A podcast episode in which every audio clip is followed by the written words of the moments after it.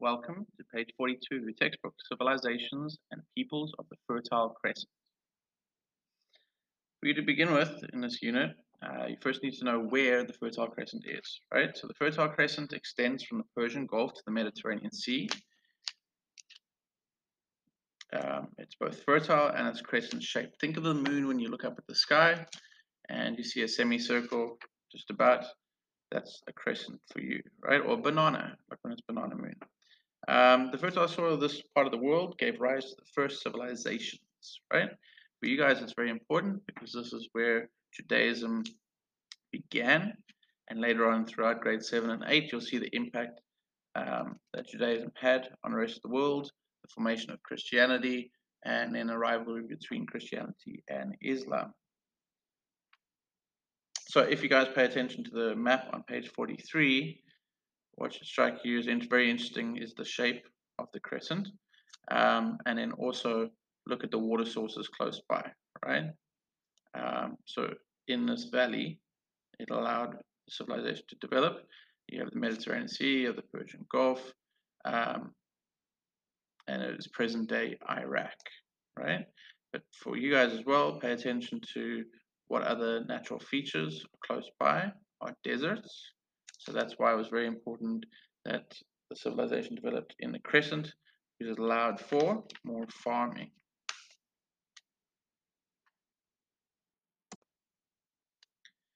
Civilization emerges in Mesopotamia. For you guys thinking about present day, that's Iraq, right, where Baghdad is. Um,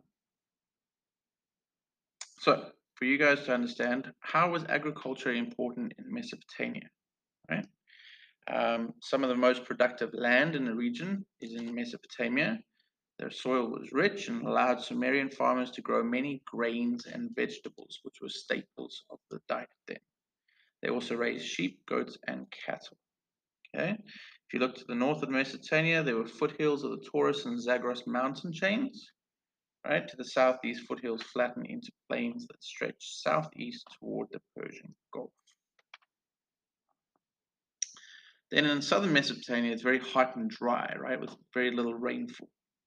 So by having the fertile crescent, it allowed them to create a food surplus. Um, how did people farm the land, right? So despite, despite some of these challenges, the Sumerians used technology to turn Mesopotamia into productive farmland.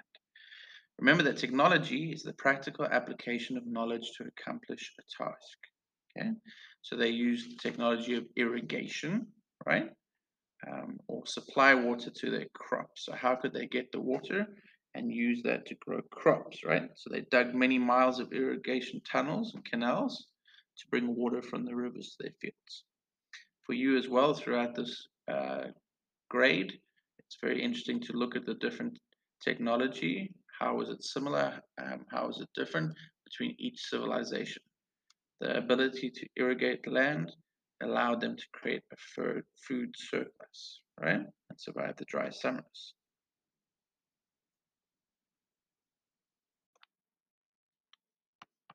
One of the major city-states was Sumer in Mesopotamia, right? Um, it developed around 3400 BC, um, and its cities depended on nearby rivers for irrigation to grow crops to support the growing populations. Okay. Um, as we mentioned before, other major civilizations such as the Harappa um, along the Indus River and the Chinese along the Huang River formed in river valleys for the same reason. Okay. Uh, cities began to emerge in Mesopotamia. Uh, the first ever city was Uruk, right? It had a population of more than 40,000 people. Um, other early cities were Ur, Lagash, and Nippur. For you, you should refer to the map on page 46 and have a look at the cities. Um, were they clustered together?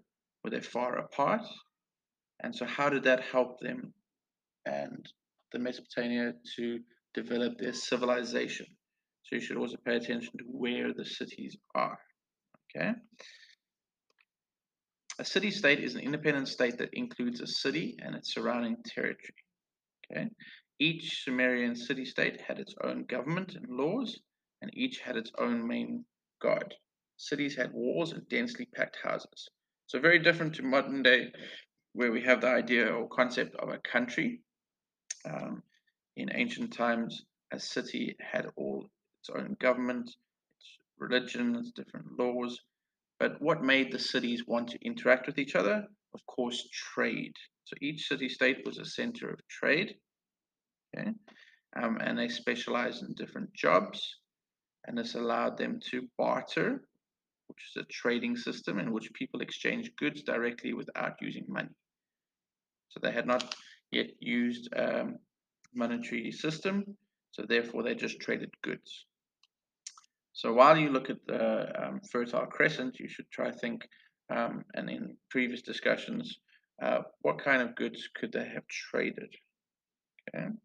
Um, early traders often used the rivers and major canals to transport their goods. They loaded goods onto barges or large rafts. Workers on land used ropes to pull the barges along the water. Okay. Um,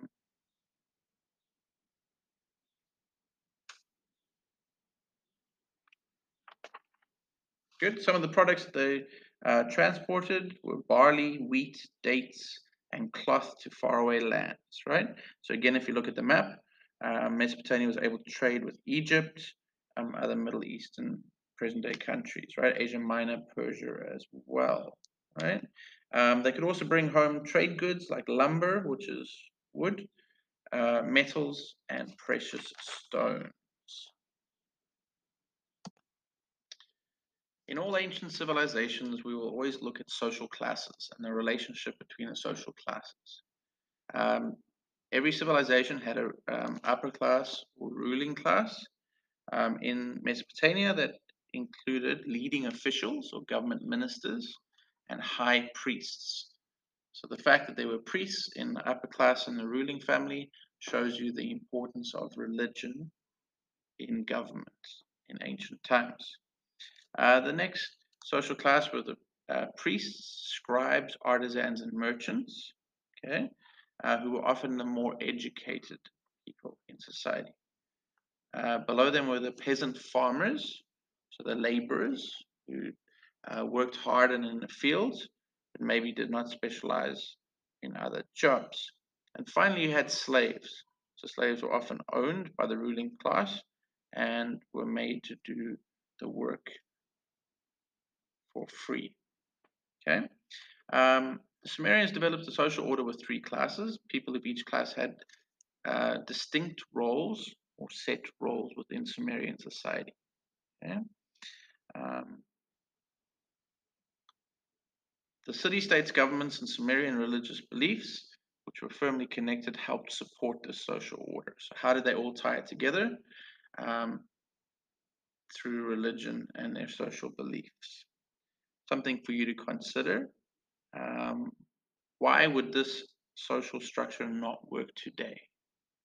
Right? In today's society, um, maybe you know when slavery ended, uh, what are some things that are wrong with slavery, um, and then why in ancient civilizations uh, were there more slaves? Okay, next we will look at the role of religion in Sumerian society.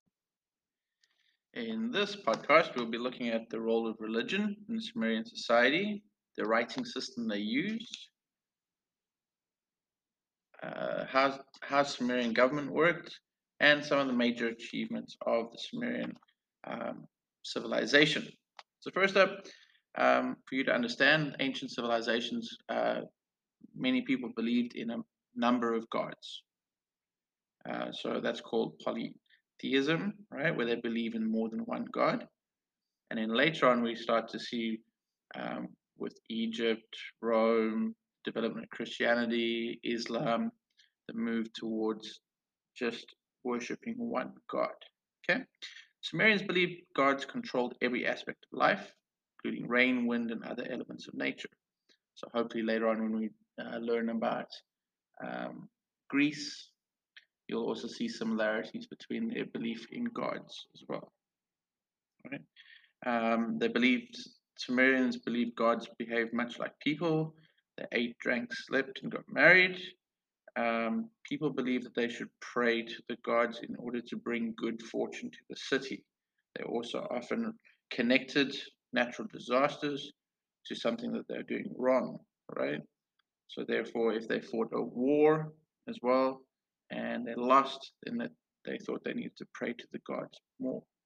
That gave the priests a high position in uh, society. Then, in the writing system, we said that um, in order to communicate better, civilizations needed a writing system also to record the history. So, um, Sumerian, priests needed a system to keep track of their stored goods. So, once there was a food surplus, they had to count and keep track of that. So, first of all, they used it in math uh, to draw pictographs on clay and also to record the amount of food that they had uh, kept, right? Later on, they added um, symbols to represent fish and other pictographs, basically a picture, right? So telling uh, or writing system through pictures. Okay, the name of the writing was cuneiform, right? Uh, it's a system of writing that uses triangular shaped symbols to stand for words, ideas, or sounds. Again, you might find similarities between hieroglyphics in Egypt when we come upon that in unit three, right? Um, what it allowed them to do is create symbols and better communicate their ideas, right? One of the famous um, stories is the Epic of Gilgamesh, right? So we'll look at that a bit more. Um, and then again, from that, you can see that the Mesopotamian and Sumerians, uh, their uh, epic stories were repeated by Greece and Rome as well, right? In order to allow their civilizations to live long in memory. Okay. Um, Sumerian government was allowed to develop, but you might think, how did it work? Now in Taiwan, we have a president, we don't have a king. In some countries in the world today, there are still kings, um, but a lot of the countries nowadays are democratic, they have a president or a prime minister. But in, in Sumerian times, um, there were priests, okay? So the first leaders were priests, not kings, okay? But then after many different conflicts between the city-states, they decided that having a king was a much more effective way of ruling a city, okay? Um, in times of war, priests helped choose the best person to lead the city-state. So there was still a very close connection between religion and government and also the role of priests helping to choose the leaders and the kings, right? Often the first few kings were military leaders, and again, they were rewarded for performing well in war and winning wars, okay? Um, the advent of writing helped the rulers to create written laws that were then passed down from generation to generation, right? Uh, some laws included uh, laws on marriage, slavery, and then making sure that you didn't cause harm to other people.